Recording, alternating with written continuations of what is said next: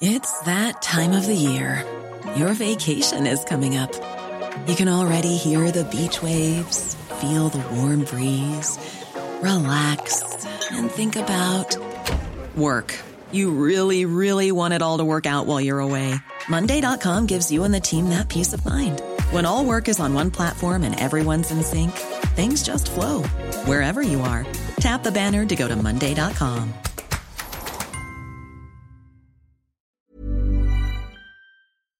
Hej och hjärtligt välkomna till podcasten I huvudet på en banbrytare med Katarina Gospic och mig, Viggo Kavling. Hej Katarina! Hej Viggo! Du, jag ska börja med att säga någonting väldigt roligt. Ja, berätta! Det var ju så att vi gjorde ju en photoshoot Woo. för vår, eh, bil, vår bok som vi kommer här. Den Ja. kommer inte på länge än, men vi tog I fall vår. bild- I vår kommer den. Ja. Men du var väldigt snygg när vi tog bilderna. Tack detsamma! Jag bara undrar lite, har du skönhetsknep, har du gjort något speciellt inför den här eh, fotograferingen? Om du hade sminkat dig på något nytt sätt eller? Eh, jag tyckte du såg, eh, du var liksom extra snygg helt enkelt. Jag kan ju inte avslöja mina, mina skönhetsknep, kan jag? Ja, du vill inte, eh, Eh, nej men jag, eh, alltså jag hade faktiskt ögonskugga på mig. Det ja, men hade jag, det brukar inte det. jag ha. Nej, men det, du Ehm. såg, det var, det var bra, eh, det hade bra effekt på mig. Sen tyckte jag faktiskt att hon fotografen var ganska läcker också, får man säga det eller? Jo, men, alltså alla Hon jag, var lite, hon, hon hade väldigt, hon, hon satsade mycket på sådana här porrfilmsuppmaningar under fotograferingen. men det funkade ju ganska bra på oss tror jag. Ja, Ja. Absolut, jag är en enkel människa så att eh, det har hänt att jag, eh, ja, det, det, fantasier i, i den eh, sfären kan trigga igång mig. Ja, alltså. jo, men jag vet. Nej, men det är ju så att jag jobbar ju bara med väldigt intelligenta och väldigt snygga människor. Okej, okej, okej, okej. Ja, jag har svårt att bedöma hennes intelligens faktiskt. Men, men eh, vad ska jag säga, hantverket kändes eh, utmärkt. Ja, hon är så duktig. Mhm. Eh, ska vi säga vad hon heter då? Ja, Eller? hon heter Jenny Hammar och eh, hon är ja, min favoritfotograf. Mm, ja, vad bra. Det var, det var med massa mer andra människor men det, Mm. det var den här Jenny som gjorde störst intryck på mig. Ja men vad bra. Mm. Eh, Sen hade vi Lisa AD också som var med. Och sen eh, hennes lilla unge. Och sen fick vi ju faktiskt vara i den här fantastiska miljön också på brasseriet. Mm, ja, det ska vi tacka Brasseriet för att vi fick vara där. Ja, vi säger tack nu. Tack, tack, tack! tack, tack. tack. Ehm, ja du, Ja. ehm, vad kan jag mer berätta? Jag kan berätta att jag har då testat Blossa som är då en årgångsglögg som jag jobbar med som Mhm. heter det Altia som är min viktigaste kund. Och så har jag smakat den idag och den smakade som eh, skogen i Jämtland. Jaha, vill man dricka skog Nej, eller? men alltså, jag tror innan förra gången så smakade den som Earl Grey i London. Jaha. Och jag tror ju så här att svenska folket, Ja. de vill inte ha någon jävla revolution på julen utan det ska vara de här, eh, eh, Eh, det ska, julen ska liksom, eh, granen ska vara eh, grön och allt annat ska vara rött. Och den här eh, blossaflaskan nu, 16, den är grön. Mm. Ja. Och så smakar den som skogen och svenskar älskar skogen. Alltså. Ja, jo men jag älskar skogen också. Mm, ja men du kan få komma och köpa den då. Den liksom smakar lite som skogen är vacker. Jaha. Så att det är lite poetiskt. Ja, det var jag, väldigt poetiskt Jag kan uttryckt. inte riktigt... eh, För mig är det ju väldigt viktigt att folk köper den här flaskan så jag får behålla jobbet. Just det, men du tycker inte om skog och natur. Du Nej, tycker ju mer jag- om stad. Så att din kanske borde smaka avgas eller Jo, något. jag vet, jag vet, jag vet. Men då vill jag säga så här att jag är ödmjuk och det är ju då att julen kan vara den minst banbrytande årstiden på året. Vad Ja. tror du? Jo, men det tror jag faktiskt stämmer. Mm, Och jag kan bara berätta då att Coca-Cola försökte något år att göra en liten revolution och ta bort den här lastbilsreklamen med tomtar. Åh, och- nej. Och då skrev ju folk in och klagade och sa vi kräver denna reklamfilm på TV4. Så, Men jag håller med, den tycker jag är jättefin. Och sen så tycker jag om en reklam som de hade när det är så här saker. Du vet, det är en sån här liten kula som rullar och så träffar den någonting och så sätter den igång en process. Alltså, jag älskar sådana små filmklipp. Okej, okej, okej. Ja, men du är ju en fin människa. Du, ehm, ja men då känner jag att vi kan köra igång. Vad säger du? Ja, vi kör!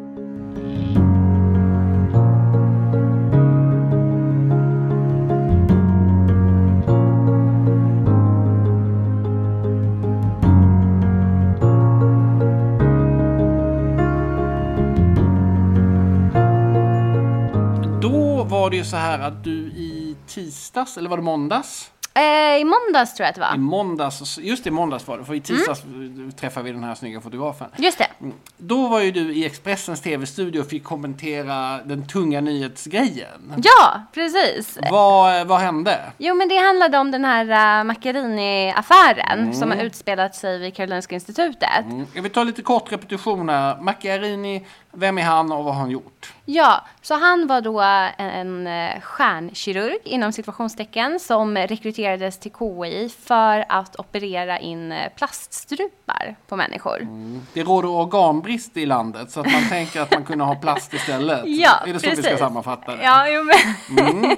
Eh, eh, och eh, ja, vad hände sen helt enkelt? Ja, sen hände det massa saker. Bland annat då att eh, han hade begått eh, forskningsfusk. Mm, men kan vi inte, förlåt, du får inte, eh, bara så ni ska förstå här då, de här plaststruparna då som opererades in, de fungerade helt enkelt, så patienterna dog. Ja, Det är väl liksom precis. kärnan i historien. Ja, eh, det är det absolut. Eh, så att han Åtminstone opererade... för de som blev, de som fick den här, oj förlåt dig. Nej men alltså det är fruktansvärt helt Ja, enkelt. absolut. Men eh, vad heter det? Så det var åtta patienter som opererades. Sex har tyvärr avlidit. Och... Det är eh, ganska många faktiskt. Ja, det är det. Absolut. Och sen själva grejen i det här, det var att han gjorde det här utan att ha sånt eh, som man kallar för etiktillstånd. Eh, som man måste ha. Och sen var det så att han inte Så hade... du hade etiktillstånd när du gjorde din forskning eller? Ja, absolut. Man skickar det till Etikprövningsnämnden innan Ja. man ens får starta en studie. Eh, Men hade de glömt att skicka, han glömde att skicka iväg det eller? eh, glömt kanske inte är rätt ord, men han hade inte skickat in det i alla fall. Eh, Han hade inte, det fanns inget sånt papper alltså? Nej, nej, absolut inte. Och grejen är också så här, sen när man publicerar en artikel, då måste man alltid skriva eh, att enligt ett visst, ehm, en viss regel då, som finns över hela världen, så måste man ha den här typen av tillstånd. Eh, Etikprövningsnämndens godkännande? Ja, precis. Eh, Så det är ganska intressant eh, att han publicerade i en jättefina tidskrifter utan att ha det här. Eh, Men sen då så anklagas han för forskningsfusk och det är en ganska stor grej för att anledningen också till att han fick fortsätta med de förlåt här... mig, kan vi inte bara... För vanliga lyssnare så, så tror jag att, att han anklagas för mord på sina sex patienter är väl ännu värre, eller? Nej men för att, alltså grejen är att forskningsfusket är ju anledningen till detta. För att när han rapporterade sina forskningsresultat så sa ju han att den här metoden funkade. Och det var det som gjorde att han fick fortsätta. Mhm. Men om han hade sagt så här, nej metoden funkar inte, då hade han ju aldrig fått fortsätta med det här. Okej, okej, så det är, där, alltså det är på så vis som jag menar att Mm. forskningsfusket är en kärna i den här problematiken. Det var den utlösande faktorn att han fick skära upp människor helt enkelt. Ja men precis, att han fick göra det här Mm. överhuvudtaget är helt galet. Eh, och sen har det då kommit fram massa konstiga saker i hela den här berättelsen då. För att tydligen så har olika människor i organisationen, både vid Karolinska sjukhuset och Karolinska institutet då blivit varse att det här inte riktigt eh, verkar funka och att det inte har gått korrekt till Så, och förlåt, sådär. det är bara för att vi ska förstå. I måndags, vad hände i måndags? Ja, så i måndags så presenterades en utredning kring Karolinska institutet, hur de hade agerat i den här frågan. Det vill säga, hur hade rekryteringen av Macchiarini gått till? Hur kommer det sig att han fick förlängd anställning trots att det uppdagades att saker gått fel? Eh, och hur kunde han liksom fortsätta? Och sen också, hur behandlade de forskningsfusket? Varför reagerade de inte på det här eh, och satte stopp för det? Och sen också, hur ser KIs organisation ut? Och vad är det som har gjort att det här liksom kunde ske i organisationen? Jag får börja fråga här då. Det- Mm. Det finns ju något som heter Karolinska institutet och något som heter Karolinska sjukhuset. Ja. Är det som eh, en bror och en syster eller är det som en kusin eller är det som... Nej, vad är det... det- ena och det andra? Man undrar ju lite... Just det. Det är som en bror och en syster. Alltså Karolinska sjukhuset är ju liksom en enhet och vid sjukhuset så bedrivs ju sjukvård. Mm. Eh, så att där jobbar man kliniskt säger man. Alltså med patienter. Så att om du är sjuk. Kliniskt innebär att det är människor med alltså? Ja men precis, att man jobbar på kliniken. Alltså att... Aha, okej, okej. Det kommer från kliniken. Ja, så att eh, om du blir sjuk så åker du till sjukhuset, Mm. till kliniken. Eh, och då träffar du en läkare och så ja, gör man det som behövs. Så att där bedrivs det sjukvård. Eh, Karolinska institutet, det är ju eh, ett universitet. Eh, så att vid KI så bedrivs ju eh, forskning, det Mm. bedrivs utbildning och sen också forskarutbildning. Så, och Macchiarini, han var anställd på sjukhuset eller på universitetet? Eh, vid båda. Så, att vad han hade, ja, så han hade då en gästprofessur vid Karolinska institutet. Mhm. Men sen så gjorde han ju operationer vid Karolinska sjukhuset. Ja, men vad bra. Det är ju praktiskt då om man inte vill ta ansvar. kan man alltid skylla på den andra. Ja men precis, så att för att gå tillbaka till din liknelse om bror och syster Mm. så kan man ju dessutom se det som att det nästan är siamesiska tvillingar. Ja, det, De det, det var ihop. lite så eh, jag anade att det var Ja, faktiskt. och då kan man säga att den här utredningen rörde då en siamesisk tvilling. Jaha, okej, så sjukhuset fick inte vara med alltså? Nej, för att de har utretts tidigare. Okej. Okay. vem ska skjutas höll jag på att säga. Ja, men alltså det här är ju väldigt intressant för att eh, Lars Leijonborg som har varit eh, styrelseordförande Mm. för KIs styrelse. Han avgick tre dagar innan den här rapporten presenterades Mm. Han kanske måndags. kände lite att vinden blåste. Ja, precis. Men det intressanta är att utredaren kontaktade honom och gav honom förhandsinformation. Och det här finns det vissa då som tycker är fel. Mm, det kan man känna... För att det är liksom en- en typ av Han fick en jävsitua- tjuvstart, kan man säga. Ja, en jävsituation. Och en annan sak som också är intressant, det var att Karolinska institutet själv anlitade utredaren för att göra den här utredningen. Okej, okej. Jag tyckte Eh. ändå, jag hörde lite om honom på P1. Jag tyckte han lät ganska stenhäxa. Han lät Ja. ganska tuff alltså. Jo men det var han faktiskt. Så att jag måste ändå säga, jag var väldigt skeptisk i början. För att jag tänkte så här, hur mycket vågar man kritisera sin uppdragsgivare? Men det måste man ju ändå säga att han lyckades väldigt Mm. Bra med. Han är en hårding, Sten Heckscher faktiskt. Ja, så att det tyckte jag ändå var väldigt intressant Mm. att se. Det är inte ofta man ser det, att någon går på så hårt. För att det gjorde han Mm. ändå. Så att eh, kritiken var ju överväldigande. Och eh, Lars Leijonborg eh, avgick som sagt. Och sen var det intressant för att KIs förre rektor som heter Harriet Eh, hon fick faktiskt sparken som universitetskansler efter att det här då kommit ut. Så det skedde i måndags helt enkelt. Mm. Så att, Jag får undra lite, Ja. det, han är ju en sosse, Sten Heckscher, och Ja. Lars Leijonborg är ju en folkpartist. Och det känns ju lite som att det här seglar upp lite under den borgerliga regimen och nu Ja. så nu så har sossarna möjlighet att eh, ta lite enkla poäng och det är, Ja. sån är ju politiken. precis, Eh, low hanging fruit. Ja, ja, ja, nej, men det är ju Mm. liksom, och, Lars Leijonborg han är ju bättre, det är bättre att avgå själv än att få sparken. Det låter ju finare även om man bara har några timmar på sig. Mm. Vad skulle du säga, tror du detta gör att de är, är mer elaka sossarna? Alltså, vad jag förstår så är det ju någon slags elitkultur. Alltså man, man ville ha ett Nobelpris och så anlitar man eh, en Zlatan i forskningsvärlden och så Mm. visar det sig att han var en charlatan. Den här elitkulturen, skulle du säga att det är ett borgerligt regeringsfenomen eller, eller och sossarna är lite mer snälla eller vad ska jag säga? Nej, jag tror att alla är ungefär lika. Okej, så att Mm. eh, det, vad heter det? Den här elitsatsningen, Mm. eh, du tror, det är inget borgerligt påfynd helt enkelt? Nej, det skulle jag säga faktiskt att det inte är. Eh, och sen så är det också så här att forskningen är ju ändå skild från politiken i den bemärkelsen att det här är ju någonting som pågår över hela världen. Eh, man vet idag att det finns labb som anlitar liksom billig arbetskraft som bara ska sitta och liksom trycka ut resultat just för att ja, försöka hitta något spektakulärt. Så. Och det i sig leder till att eh, den här forskningen inte utvärderas lika kritiskt för att det finns inte tillräckligt många kompetenta eh, människor som kan göra bedömningen av forskning. Så att det gör att eh, det här nätet blir grovmaskigare för vad som släpps igenom. Och sen är det så att antalet forskningsartiklar som har dragits tillbaka de senaste tio åren är tio gånger så mycket idag. Så det säger ganska Men är det mycket. inte fler som forskar eller det är det inte? Eh, jo, det tillbaka. finns också en större mängd, absolut. Mm. Men det handlar också om att man gör saker slarvigare och att man tummar på olika saker. Och en undersökning visade att en tredjedel av forskarna då som var med i den här studien sa själva att de hade varit med om liksom, tvivelaktiga experiment och så. Så att man tänjer på gränserna på ett helt annat sätt idag än vad man verkar ha gjort förut. Så Macchiarini, han är offer för en kultur. Den här kulturen då som är på Karolinska, jag har hört Mm. att det är 6000 människor som kämpar för att rädda mänskligheten.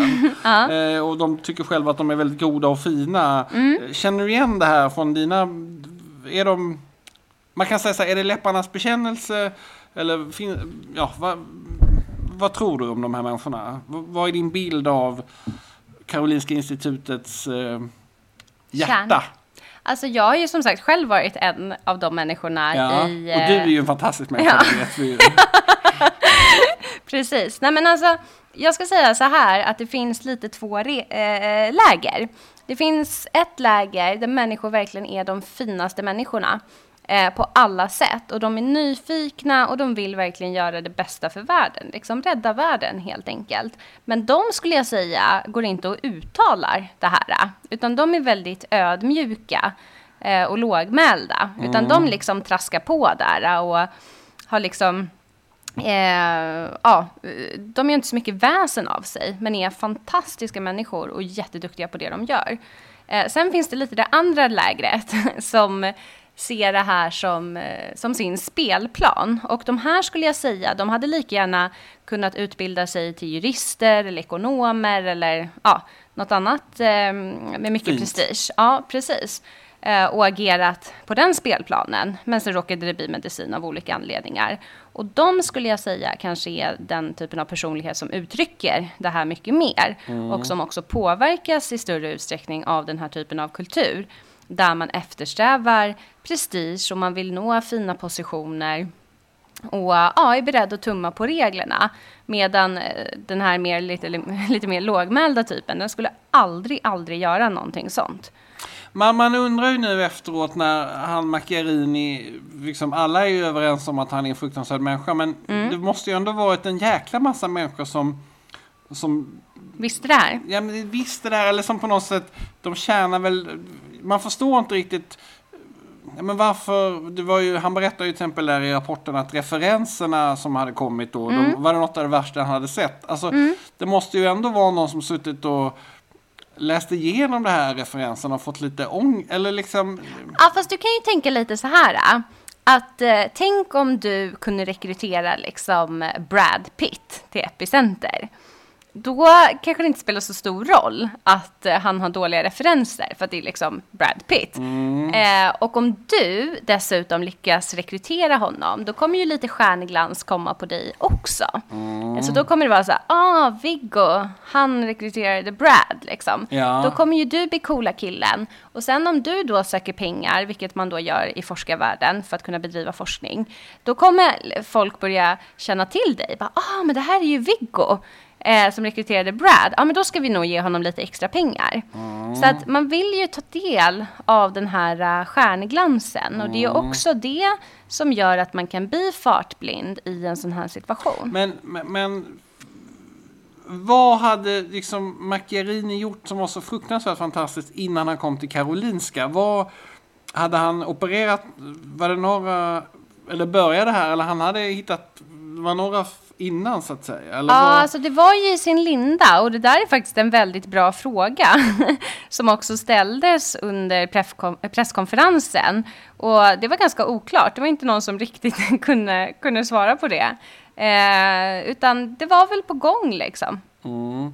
Det är min uppfattning. Ju, när man ser dokumentären och så, så gillar Mm. man ju honom. Liksom, man känner ju så att om man ska käka middag så skulle man ju gärna vilja sitta med honom. Han verkar ju jävligt, han är ju snygg och cool och Mm. han ger ju ett väldigt skönt världsvant intryck han kör på sin motorcykel. Alltså, det, Mm.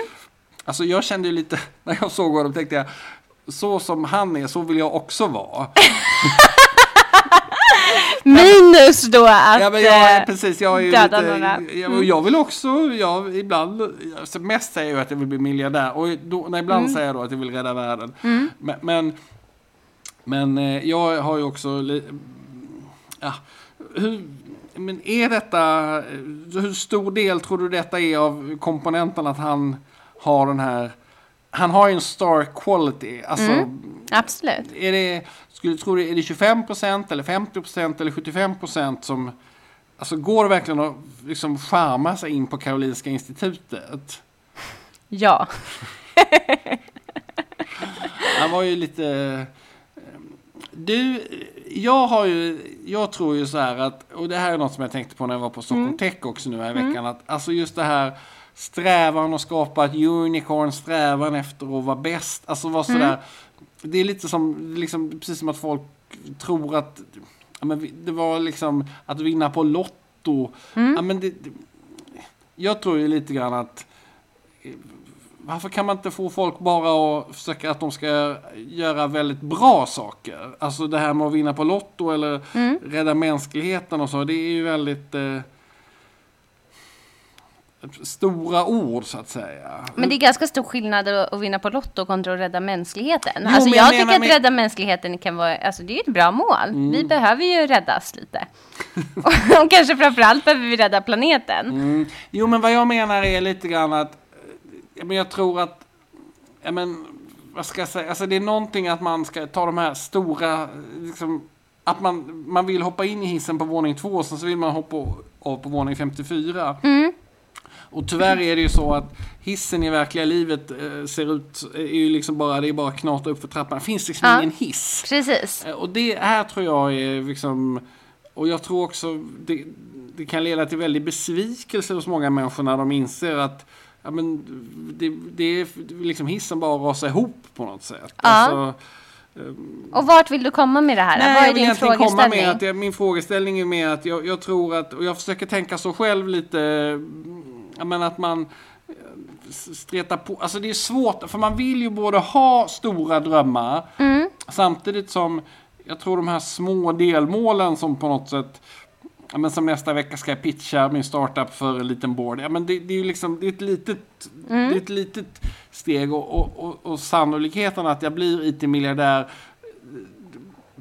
den är ju inte jätte, jätte, jättestor. Nej, men, Men- du njuter av resan. Ja, men jag känner liksom att det, jag tycker det är, ibland kan man bli så lite deprimerad, men samtidigt kan man också känna så att men det är ändå härligt, idag skiner solen och Mm.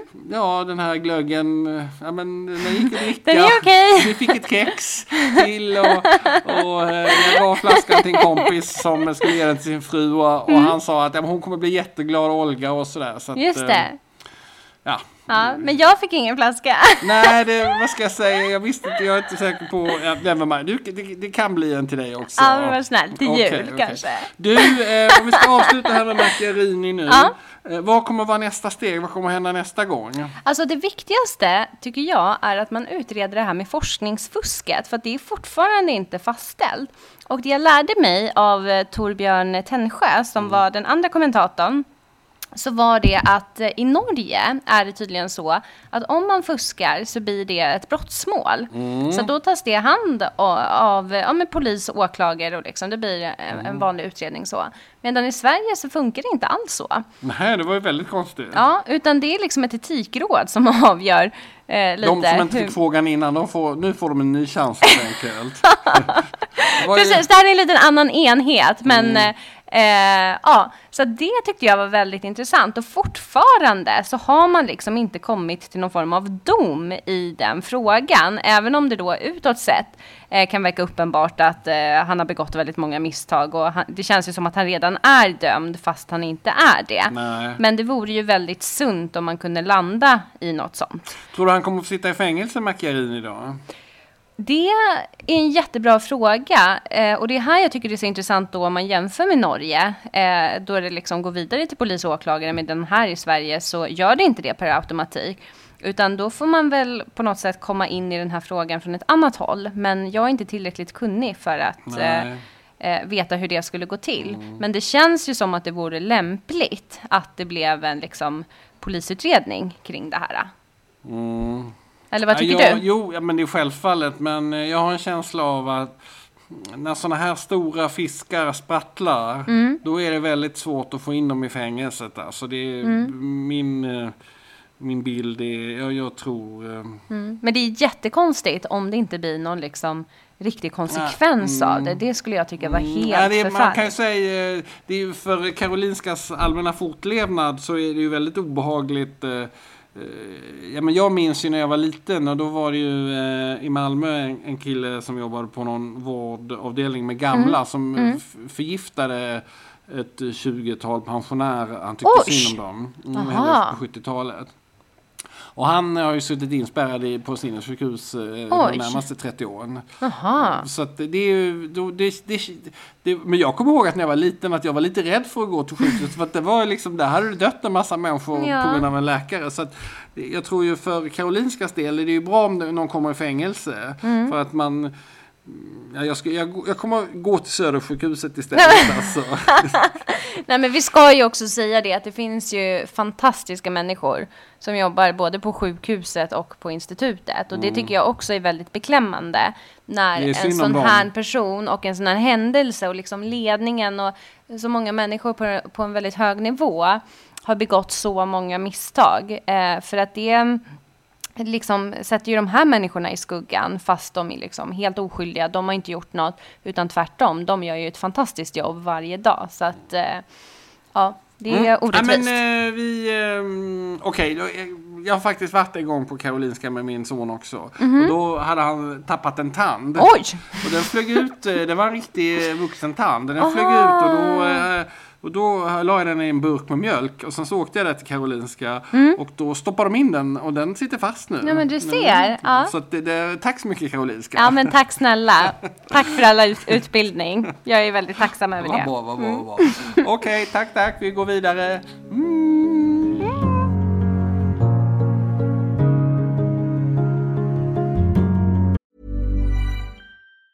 Hey, it's Ryan Reynolds, and I'm here with Keith, co star of my upcoming film, If, only in theaters, May 17th. Do you want to tell people the big news?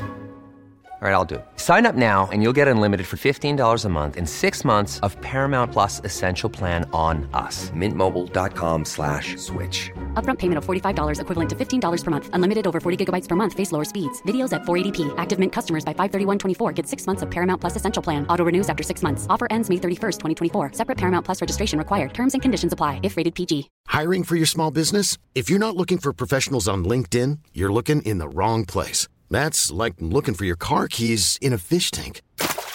LinkedIn helps you hire professionals you can't find anywhere else, even those who aren't actively searching for a new job but might be open to the perfect role. In a given month, over 70% of LinkedIn users don't even visit other leading job sites. So start looking in the right place. With LinkedIn, you can hire professionals like a professional. Post your free job on linkedin.com slash achieve today.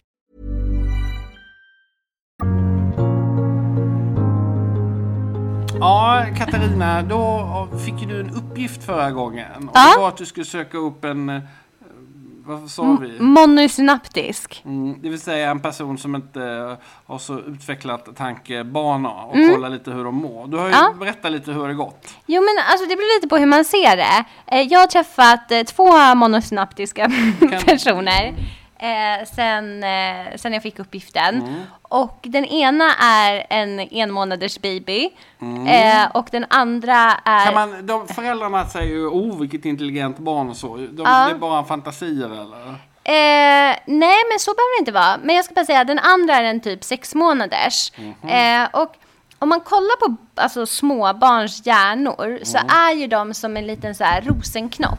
Alltså de har ju inte blommat ut överhuvudtaget. det- mm. Så. Och eh, ja, och de är ju monosynaptiska liksom. Så, vad vi vet, vad vi känner till. Eh, men det bästa sättet för ett barn att utvecklas, det är att ge dem kärlek. Eh, så jag försökte jobba på det, att vara väldigt kärleksfull mot de här barnen. Eh, Det här, nu kommer jag på en intressant tanke. ja. Monus, när det går från monus, är det när man börjar kunna minnas eller? Ja, alltså man säger ju, det finns något som heter barnamnesi. Eh, som sträcker sig till det att man är runt 3-4 års Mm. ålder. Och det betyder helt enkelt att allt vi gör innan eh, spelar inte så stor roll men rent alltså, minnesmässigt. min, eh, Alltså minnesmässigt nu. För att vi kommer inte ihåg det. Men sen är det klart Det här- att det här- mm. barn vänta, behöver kärlek och så för att utvecklas bra liksom. Så att det spelar ju såklart roll. Mm. Men alltså om ett barn får eh, en julklapp eller inte, alltså när den är ett år, det spelar absolut ingen roll. Nej. Jag tycker det här kommit bort lite när det gäller delad föräldraförsäkring. Det här att de inte kommer ihåg någonting. Alla jävla blöjor som man har bytt för att man ska vara feministiskt korrekt. Det får man liksom inga poäng för Nej, att det vara kommer barnet. du inte få några cred. Nej, jag tycker... Vad hette det? Min pappa blev ju bortlämnad när han var eh, liten. Aha. Mm, för att hans föräldrar... Det var väldigt komplicerat för att de Ja. hade glömt att skilja sig. Så då lämnade de Oj. bort honom. Aha. Och eh, då, sen så när han var typ tre, då hade de kommit på att de skulle gifta sig. tog de tillbaka honom. Det här har ju han inga riktiga minnen av. Nej. Men det finns bilder på honom där man ser han sitter med sin farmor. Ja. Och hon var ju jätteglad för det var ju första barnbarnet som dök upp. Men Ja. det var ju lite oväntat att det kom en treåring. Men, Ja, men han ser ju helt livrädd ut för att han har ju aldrig träffat den här kärringen förut. Så det är ju väldigt speciella bilder. Hon är ju överexalterad. Men det har ju han, nu finns ju bilder på det så då kan han ju liksom föreställa Förstå. sig att han har ett minne. Men egentligen så har han inga minnen. Nej. Nej men alltså så länge man ger barnen kärlek när de är, när de är små eh, så är det ju det som är grunden till allting för att den här rosenknoppen ska slå ut och blomma och bli liksom en, en, en frisk och bra blomma. Eh, men just de här små sakerna, liksom vad man ska kalla det för, om man ger en julklapp eh, på ettårsdagen eller man glömde. Egentligen kan man ju säga så här att de kommer inte komma ihåg om pappa eller mamma var elaka. Elaka Jo, kommer de det kommer de Jo, komma. förlåt, Eller det- det man kan säga så här, kommer de kommer inte, om det var så att pappan inte byter en enda blöja, det, kommer inte, det blir liksom ändå inga minuspoäng när, när de ska gå gymnasiet. Nej, precis. Och det här är ju liksom, för oss då som tycker det är tråkigt att byta blöja, är ju, eh, det gör det ju ännu värre på något sätt. Alltså. För att man inte får en guldmedalj. Nej men för att det är liksom det som, det, alltså det är ju ett, bokstavligen ett skitjobb som inte betalar sig. Nej, det beror Alltså ju på hur betalar, man man ser kan ju det. säga så här, det betalar ju sig i stunden på det sättet att man, eh, det blir ju, luktar bättre efteråt.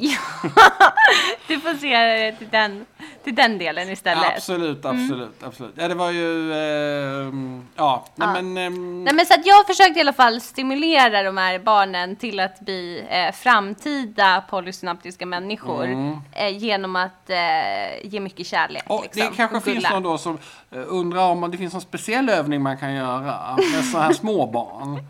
Nej, alltså det, det viktigaste är ju närhet. Mm. Eh, och det ser man ju redan på BB, alltså när man lägger barnet vid bröstet och sådär. Eh, och det finns något som heter kängurumetoden som är att de ska känna hud och värme och sådana saker. Så att, Mm. att ha barnen så nära som möjligt är jättebra. Och ja, men pussa och krama på dem och ta hand om dem och eh, Skulle du gulla. säga att det är bättre att de ligger i föräldrarnas säng än i sin egen? Oj, sånt där vågar jag inte svara på. Det, vågar du inte svara på. Nej. För det kändes ju lite som att det här med att de ska ha närhet och sånt. Att det, jag tycker det är ju eh, det är ju mysigt att ha dem i sängen. Mm. Eh, liksom, och de tycker nog det är lite mysigt också. Men man blir Mm. ju, man, som, i förläng, jag tror egentligen att det är bra för barnet att de ligger i sängen. Mm. Men jag tror för en själv är det jävligt svårt att sova. Så att man blir lite dålig Men eh, alltså var inte du rädd att du skulle mosa dem? Jag skulle Bara vara när jag var rädd. full. Nej men Viggo. Men det här, inget av barnen har blivit mosade. Nej, och de är fantastiskt söta dina barn så att det verkar ju ha gå- gått bra ändå. Du, du är så att min syster, Ja. hon har lyssnat på programmet här, Jaha. eller på podcasten. Och Ja. hon, och hon skulle vilja ge dig en uppgift. Ja, och det är att du ska ljuga lite. Va? Oj. Så att du Varför ska, det? Ja men därför Eller- att du är så ärlig och det ska vara så, du är så korrekt och du säger alltid sanningen och sånt. Och du skulle kunna berätta om ett tillfälle där du har ljugit. Och det skulle kunna vara en god lögn eller du, du kan... eh, Ska jag göra det nu eller i nästa nej, program? Nej, men du, du ska Ja, ut just på det, i stan nästa. och ljuga lite. Va? Du ska liksom ut och du, du ska... eh, Du kan... Du kan jag, jag kan se det så här att du skulle kunna... Du, du träffar ju väldigt mycket spännande intressanta människor. Du skulle Ja. kunna ljuga att du träffar någon väldigt tråkig människa och sen så låtsas att du är väldigt intresserad av den personen och se lite vad som händer. Ja, okej. Jag testade ju det här häromdagen. Jaha. Men det kanske du, du, vi kanske ska ta upp det här i nästa podd då, så får du berätta vad som händer då. Mm, jag gör det. Vi, Ja. vi, spar, jag, vi kan väl ljuga lite bägge två då.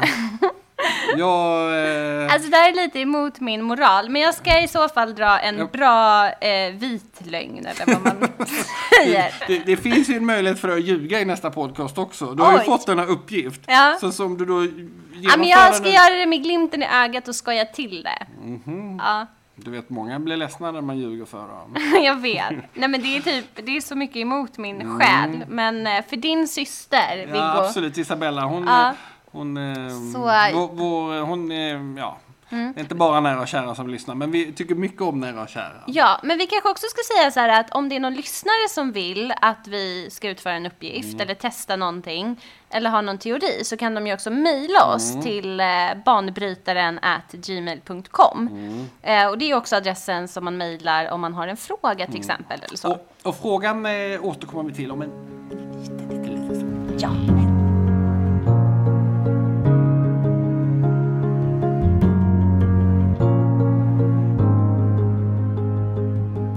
Ja, då har det kommit en fråga här från Marianne och hon är en trogen och imponerande lyssnare skriver hon här. Mm. Oj, vad gulligt. Och då berättar hon att hon varit och tränat i morse och just det var det endast kvinnor i cirkelträning och det började skämtas om att vi kan minsann göra flera saker samtidigt. Så vi Mm. pratade och tjoade medan vi körde stenhårt på, maskin, eh, på maskinerna. Ja. Och då är det ju en föreställning här då att kvinnor kan göra flera saker samtidigt. Ehm, och då undrar hon helt enkelt eh, om det är så här att kvinnor kan göra flera saker samtidigt. Hon berättar Mm. att en del, kvinnor eh, när de sitter på toa håller på att städa samtidigt. Ehm, okej. Ja, ehm, ja. Ja. Katarina, hur är det? Kan eh, kvinnor göra fler saker? Det var lite underförstått tror jag frågan också om män inte har den här förmågan. Just det. Vad är ditt svar? Jo men svaret är så här, om vi då pratar om multitasking, att göra flera saker samtidigt, så kan man säga att det hjärnan gör, det är att den hoppar mellan olika uppgifter. Och det här gör att vi faktiskt blir väldigt ineffektiva och att vi tröttar ut hjärnan. Man kan jämföra det lite med att hoppa jämfota. Alltså, eh, du vet, eh, åt höger, åt vänster, åt höger, åt vänster liksom. Eh, jämfört med att gå. Eh, för att om man då hoppar jämfota över en eh, eh, fiktiv linje så blir det ju jätteuttröttande, eller hur? Medan om man liksom först går till en punkt och sen går tillbaka, då är inte det lika jobbigt liksom. Nej. Och så kan man se lite eh, kring hjärnans funktion. Att när vi gör flera saker samtidigt så hoppar den då fram och tillbaka, fram och tillbaka. För den kan inte liksom parallellprocessera och göra två saker samtidigt. Och det är just det jag menar när jag säger så här, vi kan inte göra två saker samtidigt. Men sen så som sagt gör vi ju flera saker samtidigt. Eh, och upplever det som att det sker samtidigt. Ehm, så att svaret är att ja, utifrån sett så kan vi ju göra fler saker samtidigt. Men det är ett jätteineffektivt sätt för hjärnan att jobba. Och det gör att vi tröttar ut oss även för de mest enkla uppgifterna. Så det är därför det är bättre att göra en sak i taget. Och sen om man ska prata om skillnaden mellan män och kvinnor så är det så att det finns olika studier som har studerat det här. Och vissa studier visar då att eh, män är bättre på multitasking och andra studier visar att kvinnor är bättre. Så summa summarum så finns det faktiskt inget som, eh, som säger att det ena könet skulle vara bättre eller sämre än det andra, utan Och- det verkar vara lika. Ja, det här har vi ju pratat om tidigare och Ja. jag kan ju säga att detta är kanske min djupaste läxa eller insikt av dig. Ja. Det är ju det här att man ska bara göra en sak i taget. Ja. Och jag kan ju känna, eh, till exempel så kan jag också känna så att, eh, till exempel när jag åker tunnelbana, Mm. då har jag då kommit på att jag istället för att kolla Facebook ska meditera lite grann. Och jag kan ju känna när jag kommer fram, också när jag åker rulltrappa brukar jag meditera, speciellt de här Aha. långa, då står jag där och mediterar lite så. Mm. Alltså jag kan känna att den det fokus, som jag till exempel gör det innan jag ska gå och träffa någon på något Mm. möte på Rish. Så kommer jag in och då är jag Alltså jag har ju bra vibration om du förstår vad jag menar. Just det. Jag är väldigt liksom cool och öppen och nyfiken och jag är liksom beredd på att ta in de här sakerna. Mm. För att jag har dels vilat och dels vet jag också att men jag har gjort det några gånger så att jag är liksom lite trygg i det här. Så Mm. jag, och det kan jag känna varenda gång. Och jag kan också märka på mig själv att Mm. oftast när det blir fel så är det för att jag typ liksom kollat Facebook-uppdateringar när jag går upp för trappan till min lägenhet. Just det. Och då slutar det oftast med att jag tappar telefonen, inte ser vad det står på Facebook och det tar lång tid att gå upp för trappan. Ja, det Men om jag springer allt vad jag kan upp för trappan, liksom och har tävling sen- med mig själv. ja. Och sen så öppnar dörren och går in och kollar, då ser jag också om det har kommit någon konstig grej i lägenheten. Just det. Det finns ett eh, citat som jag gillar som lyder You can't multitask presence. Och tydligen är det Cindy Crawford som ska ha sagt det Okej, här. okej, okej. Men eh, jag tycker att det finns en poäng i det.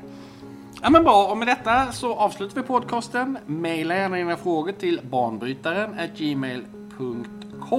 Mm. Och lyssna gärna nästa lördag då vi kommer tillbaka eh, som vi gör alla lördagar typ fram till jul. Ja, precis. Hej hej! Hej hej!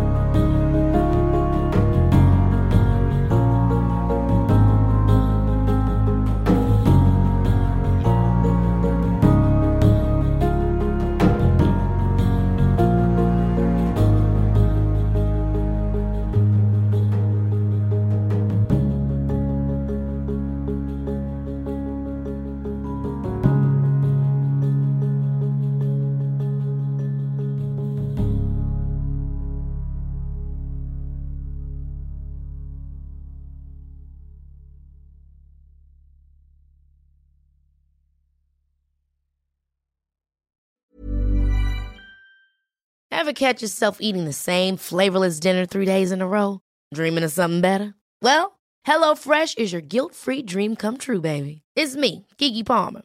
Let's wake up those taste buds with hot, juicy pecan-crusted chicken or garlic butter shrimp scampi. Mm. Hello Fresh. Stop dreaming of all the delicious possibilities and dig in at HelloFresh.com. Let's get this dinner party started. Hey, it's Paige DeSorbo from Giggly Squad. High quality fashion without the price tag. Say hello to Quince. I'm snagging high-end essentials like cozy cashmere sweaters, sleek leather jackets, fine jewelry, and so much more. With Quince being 50 to 80% less than similar brands. And they partner with factories that prioritize safe, ethical, and responsible manufacturing. I love that. Luxury quality within reach. Go to quince.com slash style to get free shipping and 365 day returns on your next order. Quince.com slash style.